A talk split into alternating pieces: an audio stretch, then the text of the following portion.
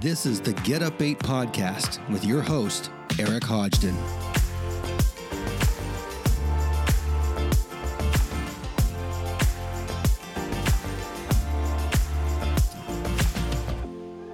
Hey, everybody, welcome back to another episode of the Get Up 8 podcast where we unpack the challenges and struggles that come at us in life and we find the unique ways to help you build resilience and thrive. Today, again, is no exception to that, and we're going to be talking to Traver Boehm again for part two of our Thriving versus Surviving series here with Traver. Traver, welcome back to the podcast. Thank you so much, brother. It is still an absolute pleasure to be here. Awesome, man. We're going to get right back into it. Uh, there's a park in Arkansas where you can go and you can walk around. And you can find diamonds in this park. It's an open park, and you pay twenty Really? bucks to get. in. Yes, you go into this. You go into this park, and you pay twenty bucks to get in, and you walk around, and whatever you find, you get to keep. And in the last few years, uh, there have been several diamonds, couple three, four carats that have been found in there, and people can take them home. And and it's it's it's an interesting concept because somebody could go in there and mine these and find them and just you know not let anybody go into this park. But they've chosen to let somebody walk around and find their diamonds if they if they look for them. And this is the same thing that happens in our life when we deal with with loss or grief or struggles and deep challenges that we have to go and look for those gifts that are left behind because Yeah, they're not just out there shining set in rings you know set in set in you know settings for for us to just pick up oh look i just found this you know diamond ring you know and, and it's not like that right it, No. it's we're rough around the edges these gifts are not Mm. exactly what we think they're going to be Right. but we have to recognize that they're there and we have to take them in and nurture them and grow them to become those seeds for our life moving forward like you were mentioning before this could be so exponentially better than what you had before right. Yeah, there there are gifts there. I believe like I had to learn about some laws. I had to learn about the law of impermanence, and I had to learn about the law of duality, mm, which means for everything that's going left, there's an equal thing going right. mm, I, I was like, oh wow, so if I'm this miserable, and this is this traumatic and this awful, then that means the potential for it to be amazing has to exist as well. right Okay, awesome. yes Like I really don't want to go through this again, but I'm going to use the hell out of it while it's here, mm, right? And maybe, just maybe, that means I won't have to go through it again because the lessons will have been learned. right But either way, I'm coming out of this uh, above where I was before. I was held. It's, it goes back to the aggression or the. Now I almost call it like an arrogance hmm of like, okay, you know what? This fucking happened. Fuck you. I'm going. I'm, I'm taking this for all it's worth. Beautiful, you know, and kept that. There were there were so many days when when I made that shift. I was like, I don't even want to get out of bed today. mm, I was like, oh no no no no no no no no. Not only are we getting out of bed, I'm gonna like shove this in the in the in life's face right that I'm actually. You know what? I'm gonna write a book. mm, How about that, life? Okay, Right. I'm gonna I'm gonna inspire a million people. How about that? yes And it was, you know, I'm. I, it was a go fuck yourself. right It wasn't a go fuck yourself to her or, or to God. It was just go fuck yourself to the situation, right you know, and that helped me a lot. If that Mm. helps other people, beautiful, right? And it doesn't mean that there weren't days where I was like, go fuck yourself. Okay, you're right. I actually go go go oh fuck yeah me. there's there's those days there's those days when you come up with some really colorful words for what your situation is and you're like well i gotta write that one down that might be good later to use yeah, it's profane, but Yeah. you're going through profane situations, right right? right There, there, there are. I've learned immediately too. There are no rules, right right? If I'm not hurting somebody else, mm-hmm then everything's available to me. I don't Right. have to think like other people think. As I said, I'm allowed to let people take care of me. right Oh wow, people are going to bring me food. All right, this Mhm. is uncomfortable. right Shit, this is embarrassing. Mhm. Well, guess what? Do it anyway. right What are you going to learn from it? Can Right. it all be a learning experience? exactly Right? exactly i i would love to shift gears and Sure. talk a little bit about that you, you shared an experience with us uh, when we were together a couple weeks ago in, in Santa Barbara at an event, and I'd love for you to share with the audience uh, your experience of of no sunlight for 30 days, Mm. and also uh, I do want to come back to your book because Sure. I find that topic uh, very interesting as well. But could you take a few minutes and tell us about that experience and, and what what what led you to to want to go into that darkness, if you will? Sure, sure, sure. So I did what's called a just to give people some context. It's called a dark retreat, Mm. and you can Google this, and it's a period of a set period of isolation in complete pitch black darkness. Mm. So I flew to Guatemala to an ashram and found this group that had a dark retreat hut, we'll call it for lack of a better term, which was like a dome made out of concrete that literally had no light in it whatsoever, Oh. none, period, zero for the entire month that I was in there. Oh. Yeah, it was it was gnarly beyond gnarly, uh, and I did it for a couple reasons, and, and this is hard to articulate without sounding like a complete nutcase. but I had realized I'd come to the conclusion that one, uh, this is the worst loss I'm ex- I've ever experienced in this situation that I was going through. Why not use that platform or that positioning point and say, what if I took away everything else too? Because if I walked into this dark room, happy as a clam, in a great relationship, married with kids, you know, with a million dollar business, I think the experience of being in there would be a lot different than having just lost a pregnancy, my marriage, my business, and my life as I knew it. Mm. And so I wanted to get down to the rock bottom of rock bottom Mm. and see what it was like down there. And this wasn't this wasn't masochistic. Right. It was exactly what you talked about. Is I had this belief that there were going to be gems and diamonds that deep that I would not have access to at any other point in my life, and I Mhm. didn't want to lose the opportunity. Even though I was going to have to go to get there, it was going to be an extraordinary amount of personal suffering. But I was willing to take that suffering on just to see what it was like and to experience it down there. Mm. Wow. It was wild. And what was like? What was the first? uh, You know, walking into this room and and having that door closed. But tell me, tell us about that. I'd love to hear about that. Ah, man, I just got chills. Um, it was, it was. Here, here's the the juxtaposition, Eric.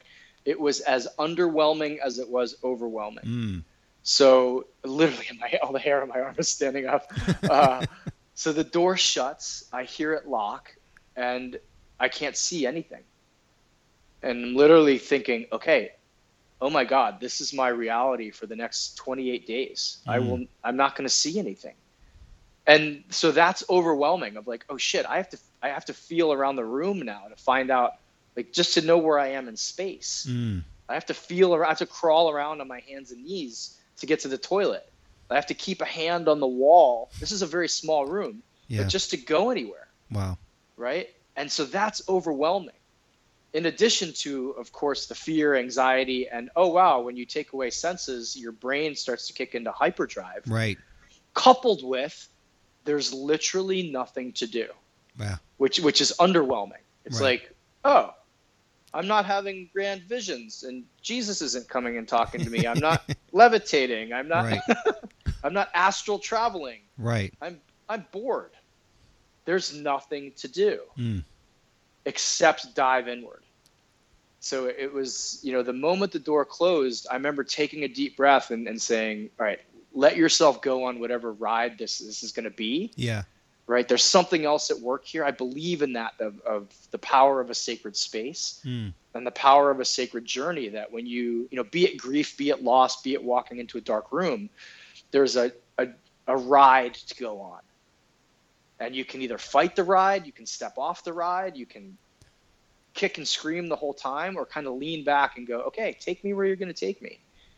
There, there's something else at work here Mhm. beyond me that's that wants me to be here and has put me here, and I'm willing to to learn from that and and let go.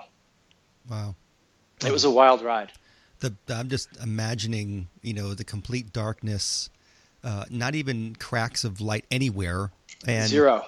zero, and uh, just the the way your mind goes into this hyperdrive mode, where if you have fears, I can imagine they're only exacerbated by the situation, bugs, um, You know, I Yeah. think you shared with us that you know you're shaking the toilet seat because you're like you just know something's underneath the seat or something. Like oh that. yeah, yeah. th- They had told me that the room was sealed, Mm-hmm. and, and it was, but um, there were also air vents that had like screens on them because obviously there has to be some airflow. But four or five times over the course of the month, something landed on my face. Oh no. It was like a moth or a, a I don't know what it was because I couldn't see. But you want to talk about startling, Yeah. where you're, like, there- a- and going, okay, now what do I do about this? Right. right? Like how often have you tried to chase a moth around your living room in the in the middle of daylight, Right. right? Or turn the lights on at night because there's a bug buzzing around and, and Mm. chased it down and killed it with a magazine. Right. Uh, and I knew there was nothing I could do, so I just had to let go and let go. And so it was it was again, I'm trying to, to describe the duality sure. of yes, there was fear, Yes. and there was also overwhelming calm because there's nothing I can do about it. Right. Which is really again weird for a type A person of like, Right. oh shit. Mm. right? One of the the beautiful lessons I got in the very beginning was the woman who was was my guide through this, or was sort of overseeing me, talked to me about the there was a ladder that went up to the loft area, and that's where I would sleep because this was a very very tight small room, and it was only you know six or seven ladder rungs, Okay. and and I said to her like, oh, there's a ladder there I can't see. Right? Isn't that? Aren't you worried about someone falling out of the bed or like me, you know, jumping off the top rung and smacking something? And she said, uh, "There's no rush in here. Mm. You're not. You're not going anywhere for a month. So take your time." Interesting.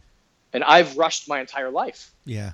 Right? Like Mm. I'm, I'm. I've got 50 things I want to do today. Right. But all of a sudden was forced to slow down, and forced to swallow the fact that I can. I can rip up and down that ladder as fast as I want, and the month isn't going to go any faster. Mm. So why not just take it one rung at a time, Right. slow myself down, and make sure I don't fall off and bang my face on something, Right. Or live in this state of panic and anxiety that says like, oh, I got to go somewhere quickly right now. Mm. So yeah, it was a, it was a real. There's so much going on in that in that experience. I, I highly recommend it Wow. uh, if if people think they can they're going to be okay doing it. right. But I, I recommend it for a shorter period of time. Mm. A month was pretty long. That that does sound long, and and I can imagine. Uh, actually, I can't. I can't imagine uh, emerging from this cocoon, if you will, Mm. after 30 days, and and what you experienced. I remember just about a year ago, I was in Tampa at a, uh, doing an immersion, a military style immersion, with one of my mentors, Scott Mann, and and we stayed outside. Uh, we stayed outside on a 400 acre farm uh, in the middle of, of Florida. Okay. And waking up in the morning, emerging from that darkness was eye opening for me in so many ways, but that was 24 hours. So for you, you know, I, it, so many things woke up with me when I woke up with the world that morning. Uh, Right. You know, surviving, uh, you know, literally surviving outside in, in, in uh, you know, really conditions that are, are, uh, they were fine. You know, it was fine. It was just, it was interesting. But for you, coming out of this cocoon for 30 days yeah. and what was that experience like when the door opened up and and uh, you know you didn't jump out and go ta-da i'm here you know i mean No, no, tell me about that Uh, truthfully, um, here, here, here it is. Like the, the, the, a woman came down and rang a bell. I just got chills again, and she said, Traver, you made it. Congratulations!" Oh. And she opened her side of the door, and I had my own key on my side, and uh, I opened my. I actually stopped and, and did a little bit of a practice of like honoring the time and the space and thanking the darkness and thanking myself for going through it. hmm And then I opened my door, and she had dressed in ceremonial white, you know, had white headdress, Mm. white gown, white pants, and just knelt down in front of me and held my hands and said, I'm so proud of you. You did it. And I burst out crying mm. and just cried and cried and cried. And then she she said, "Take your time coming out," and then walked away. And truthfully, I scooted back to the middle of the room wow and spent. It probably took me three hours mm. to leave the room. And that may sound ludicrous, but it was my space. It had Right. been my home. It had been my nest. It had been where I had gone insane, literally. It had been where I cried and bawled and tried to punch holes in the walls and yeah dealt with myself and, you know, like held myself through some of the most extraordinarily awful visuals and memories and etc. for a month, and uh, it was overwhelming to leave. Yeah. And then when I got out, uh, the worst, it, it, you know, people were like, "Oh, was the light really bad?" The light wasn't bad, but the any movement would make me super nauseous. Mm. So seeing the rustle of the leaves uh, would be like, "Oh God, I'm gonna throw up," just because I hadn't, my eyes hadn't dealt with depth or depth perception, or and Right. it hadn't, it hadn't seen movement Right. right and then i would I one of the hard things about being in the dark eric is that like there were so many times when i couldn't tell if my eyes were open or closed Mm-hmm. because there was no difference or i would have this was infuriating i would have this bright light that my mind had created Mm. like in in my eyes and i couldn't get it to go out if i closed them Wow. So it would be like, okay, now I'm going to stay up for the next six hours because there's like this glowing red ball in the corner of the room, which Wow. sucked. But the reemergence was, uh, you know, my plan. Here, you'll love this, of course. My plan, you know, on the last day was like, okay, here's what we're going to do. We're going to get out. We're going to spend a day resting. We're going to go get a cup of coffee. We're going to get a hamburger, and we're going to fly to Cuba and spend a week in Cuba and, and like see a bunch of colors and hang out. And then I'm going to fly to Nicaragua and I'm going to surf my brains out for a month, and then I'm going to go back to the U.S. and I came out of the dark, and for the next three months, I didn't leave. Like I didn't leave the ashram, I think, for six weeks, and Wow. then spent another two months in the town over like lying in a bed and Hmm. writing and like walking in the woods and like I didn't want to get on a plane. I didn't want to go anywhere. I didn't want excitement. I just needed to process all of that Mm. uh, experience. That is that is absolutely incredible, and and I think you know is this is like a, a, a rebirth in a way, you know. Mm. Um, Completely. and what do you think? You know, when you go through a journey like this, one of the things that happens when you're on a hero's journey of sorts, you you you're called to this action. You're you're you're in the belly of the whale. In this case, the belly of this cement room, and Mhm. and you know the conflict is that you know should I stay or should I go? Because you have Yeah. the capacity to leave if you wanted to. Anytime. At that any was time. a mind fuck, man. Right. And but when you do come through it on the other side, you the the hero always has always has something to share and to teach.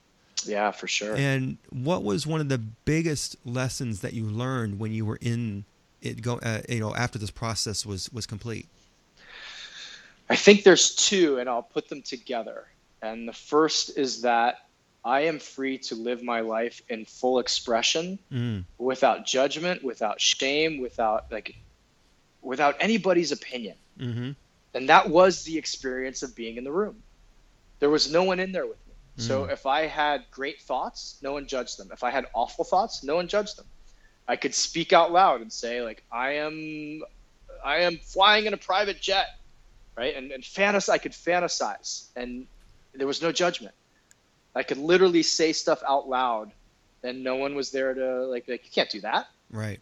right? So full expression. This is hard to articulate because because when I came out, I talked to a number of people and I said, imagine if your whole life was transparent. Mm. Like the entire world suddenly got the Eric playbook. And we're like, oh wow. It's like the what's the, the the greatest fear of every guy is like someone's gonna get a hold of your internet history, right? Whoops. Whoopsie, right? But imagine if they did, and everything was fine. It was like okay, because guess Right. what? Everybody's internet history is Yeah. not awesome. Right. So it was it was getting conscious contact with that experience of, of living for a month with zero judgment and zero self judgment. And so being the only deciding factor in if I was going to judge who I was as a person Mhm. and how I was expressing myself fully Mm. and that was incredible so i said I, I asked some people like imagine your life if you could do work how you wanted to work speak how you wanted to speak fuck how you wanted to fuck eat how you wanted to eat live exactly how you wanted to and you were free to do that Yeah. and five out of the five people i asked that to started crying Wow. and they just said yeah i, I, I just i can't do that right now i can't and i'd say well you can Mhm. you're just choosing not to for fear of what you think the repercussions may be Right. Right. or I get it, if you have kids, you can't be like, well, I'm just going to fly to so and so. Like, I'm going to fly to Costa Rica and open a surf shack and leave them behind. Like, please Right. don't do that. But within responsibility, like how could you be you fully expressed? So that was part one. Hmm. Part two, and this is again hard to articulate, was for the last maybe four or five days before I came out, there was a I was really confused as to whether I had died or not. Mm. And so take that with a grain of salt that for so much of that month I didn't sleep.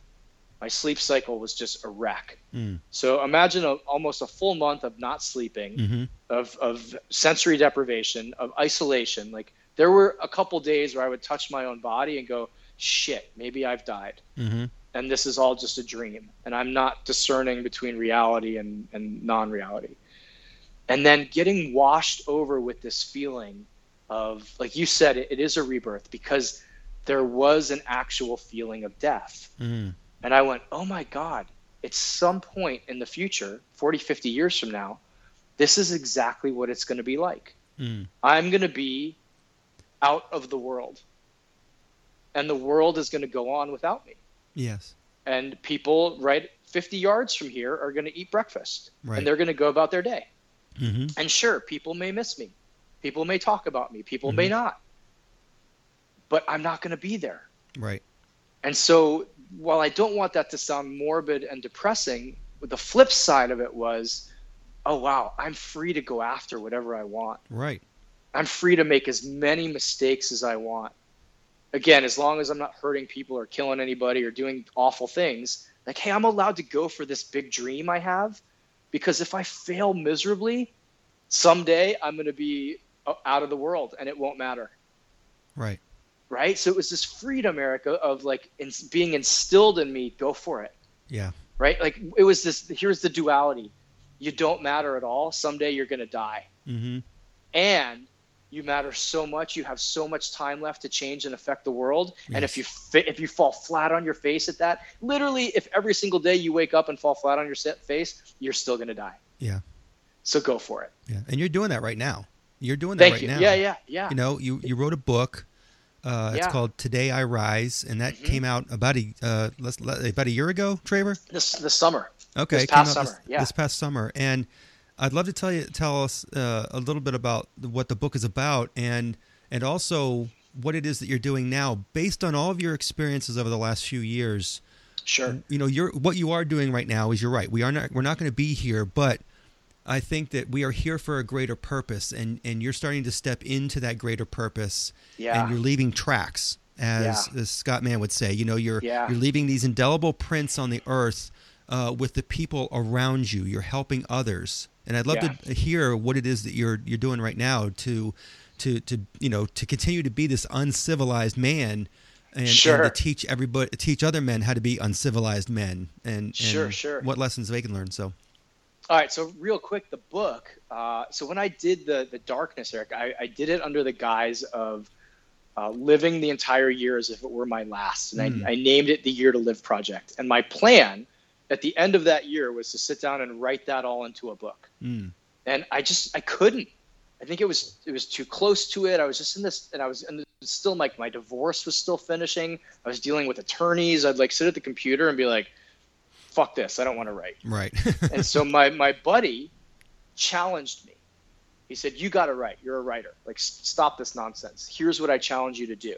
I challenge you to write 90 letters to the you who woke up one day and found out his wife was leaving, mm, and talk about everything that you went through to get from, oh my God, she's leaving, to thank God she left." right, Because there's people out there. He's like, today, some dude's waking up with that exact same problem mm, or is that exact Yep. same challenge. So what would you tell him and write it under the guise of writing to you?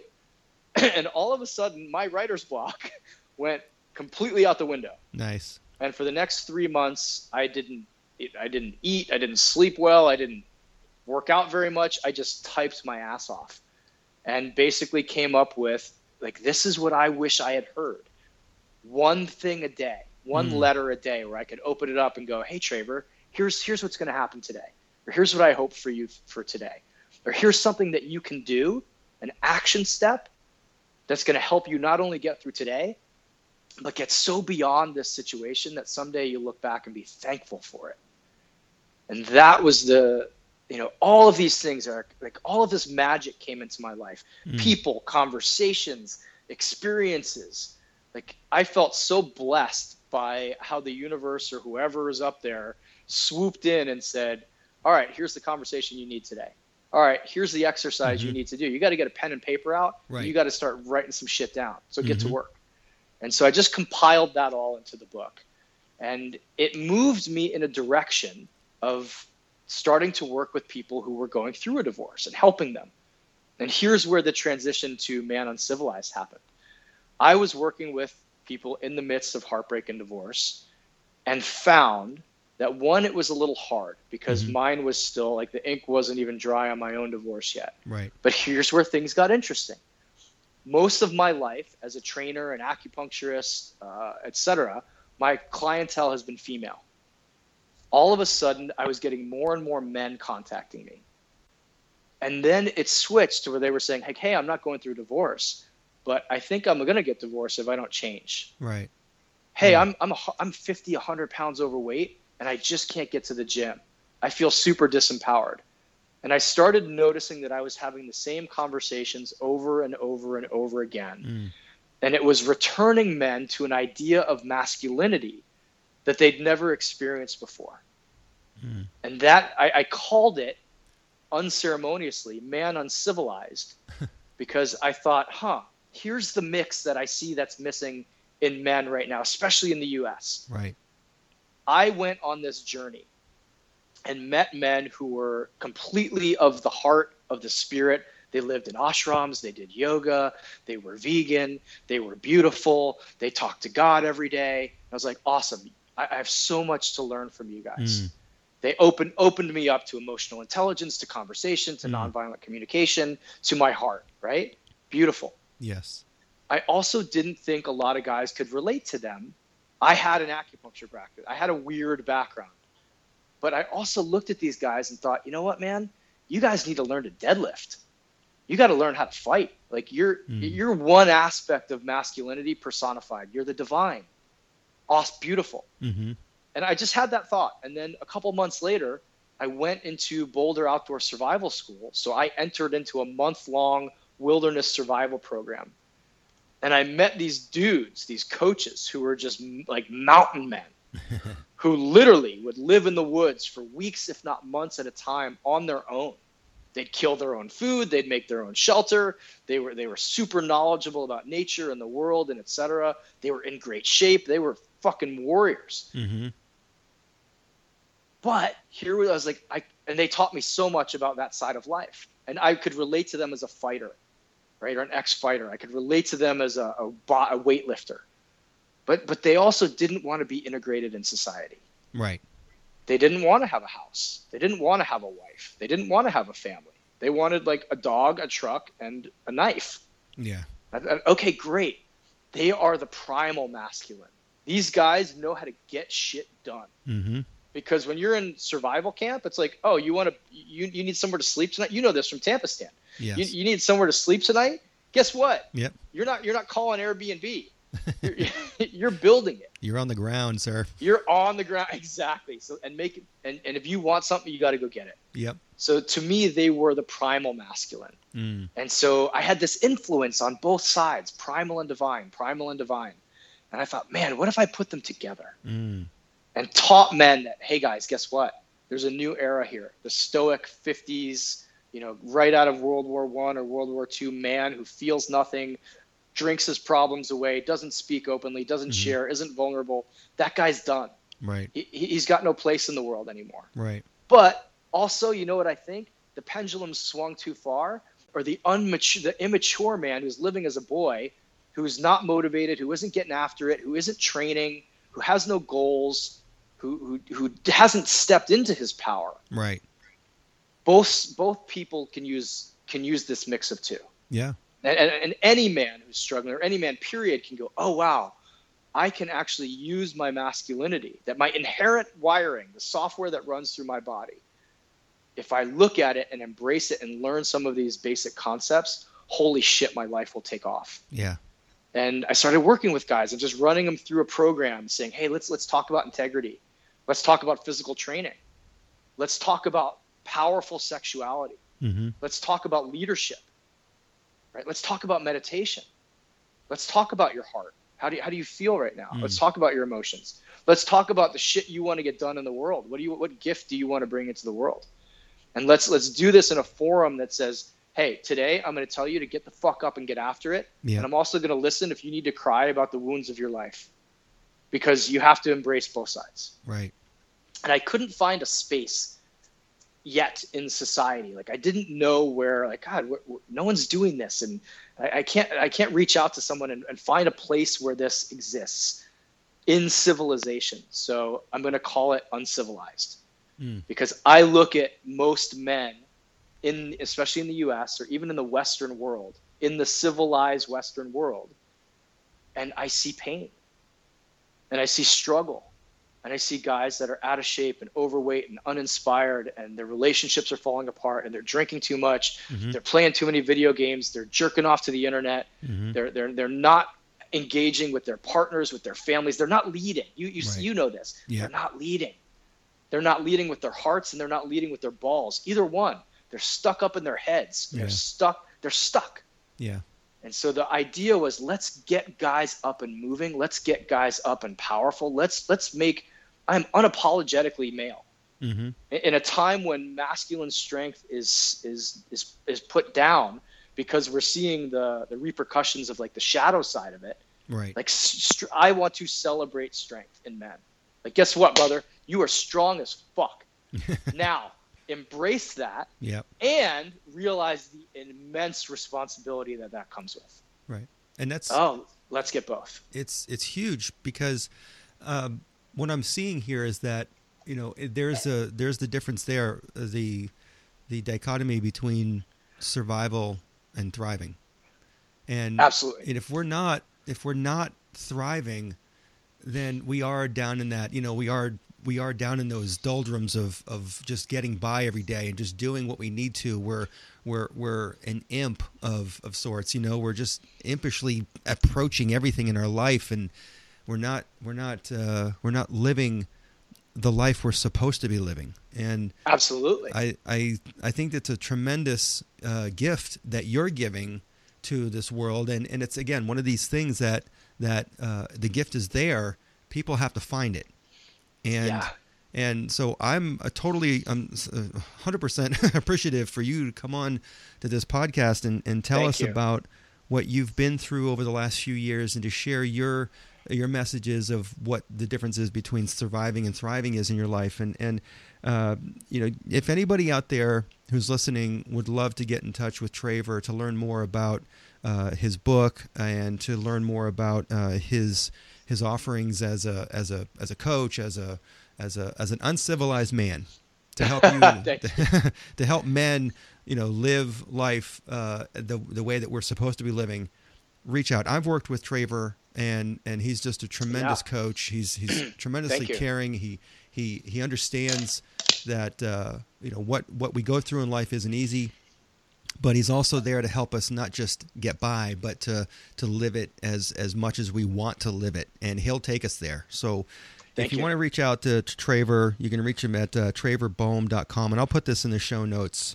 Uh, Traver, thank you so much for. Thank you, man. I re- can- can't thank you enough. Uh, this has been a tremendous conversation, and I know it's going to help a lot of people. And uh, uh, I can't wait to have you on again. I'll do it anytime, brother. Anytime. All right, brother. Thank you for listening to this episode of the Get Up 8 podcast.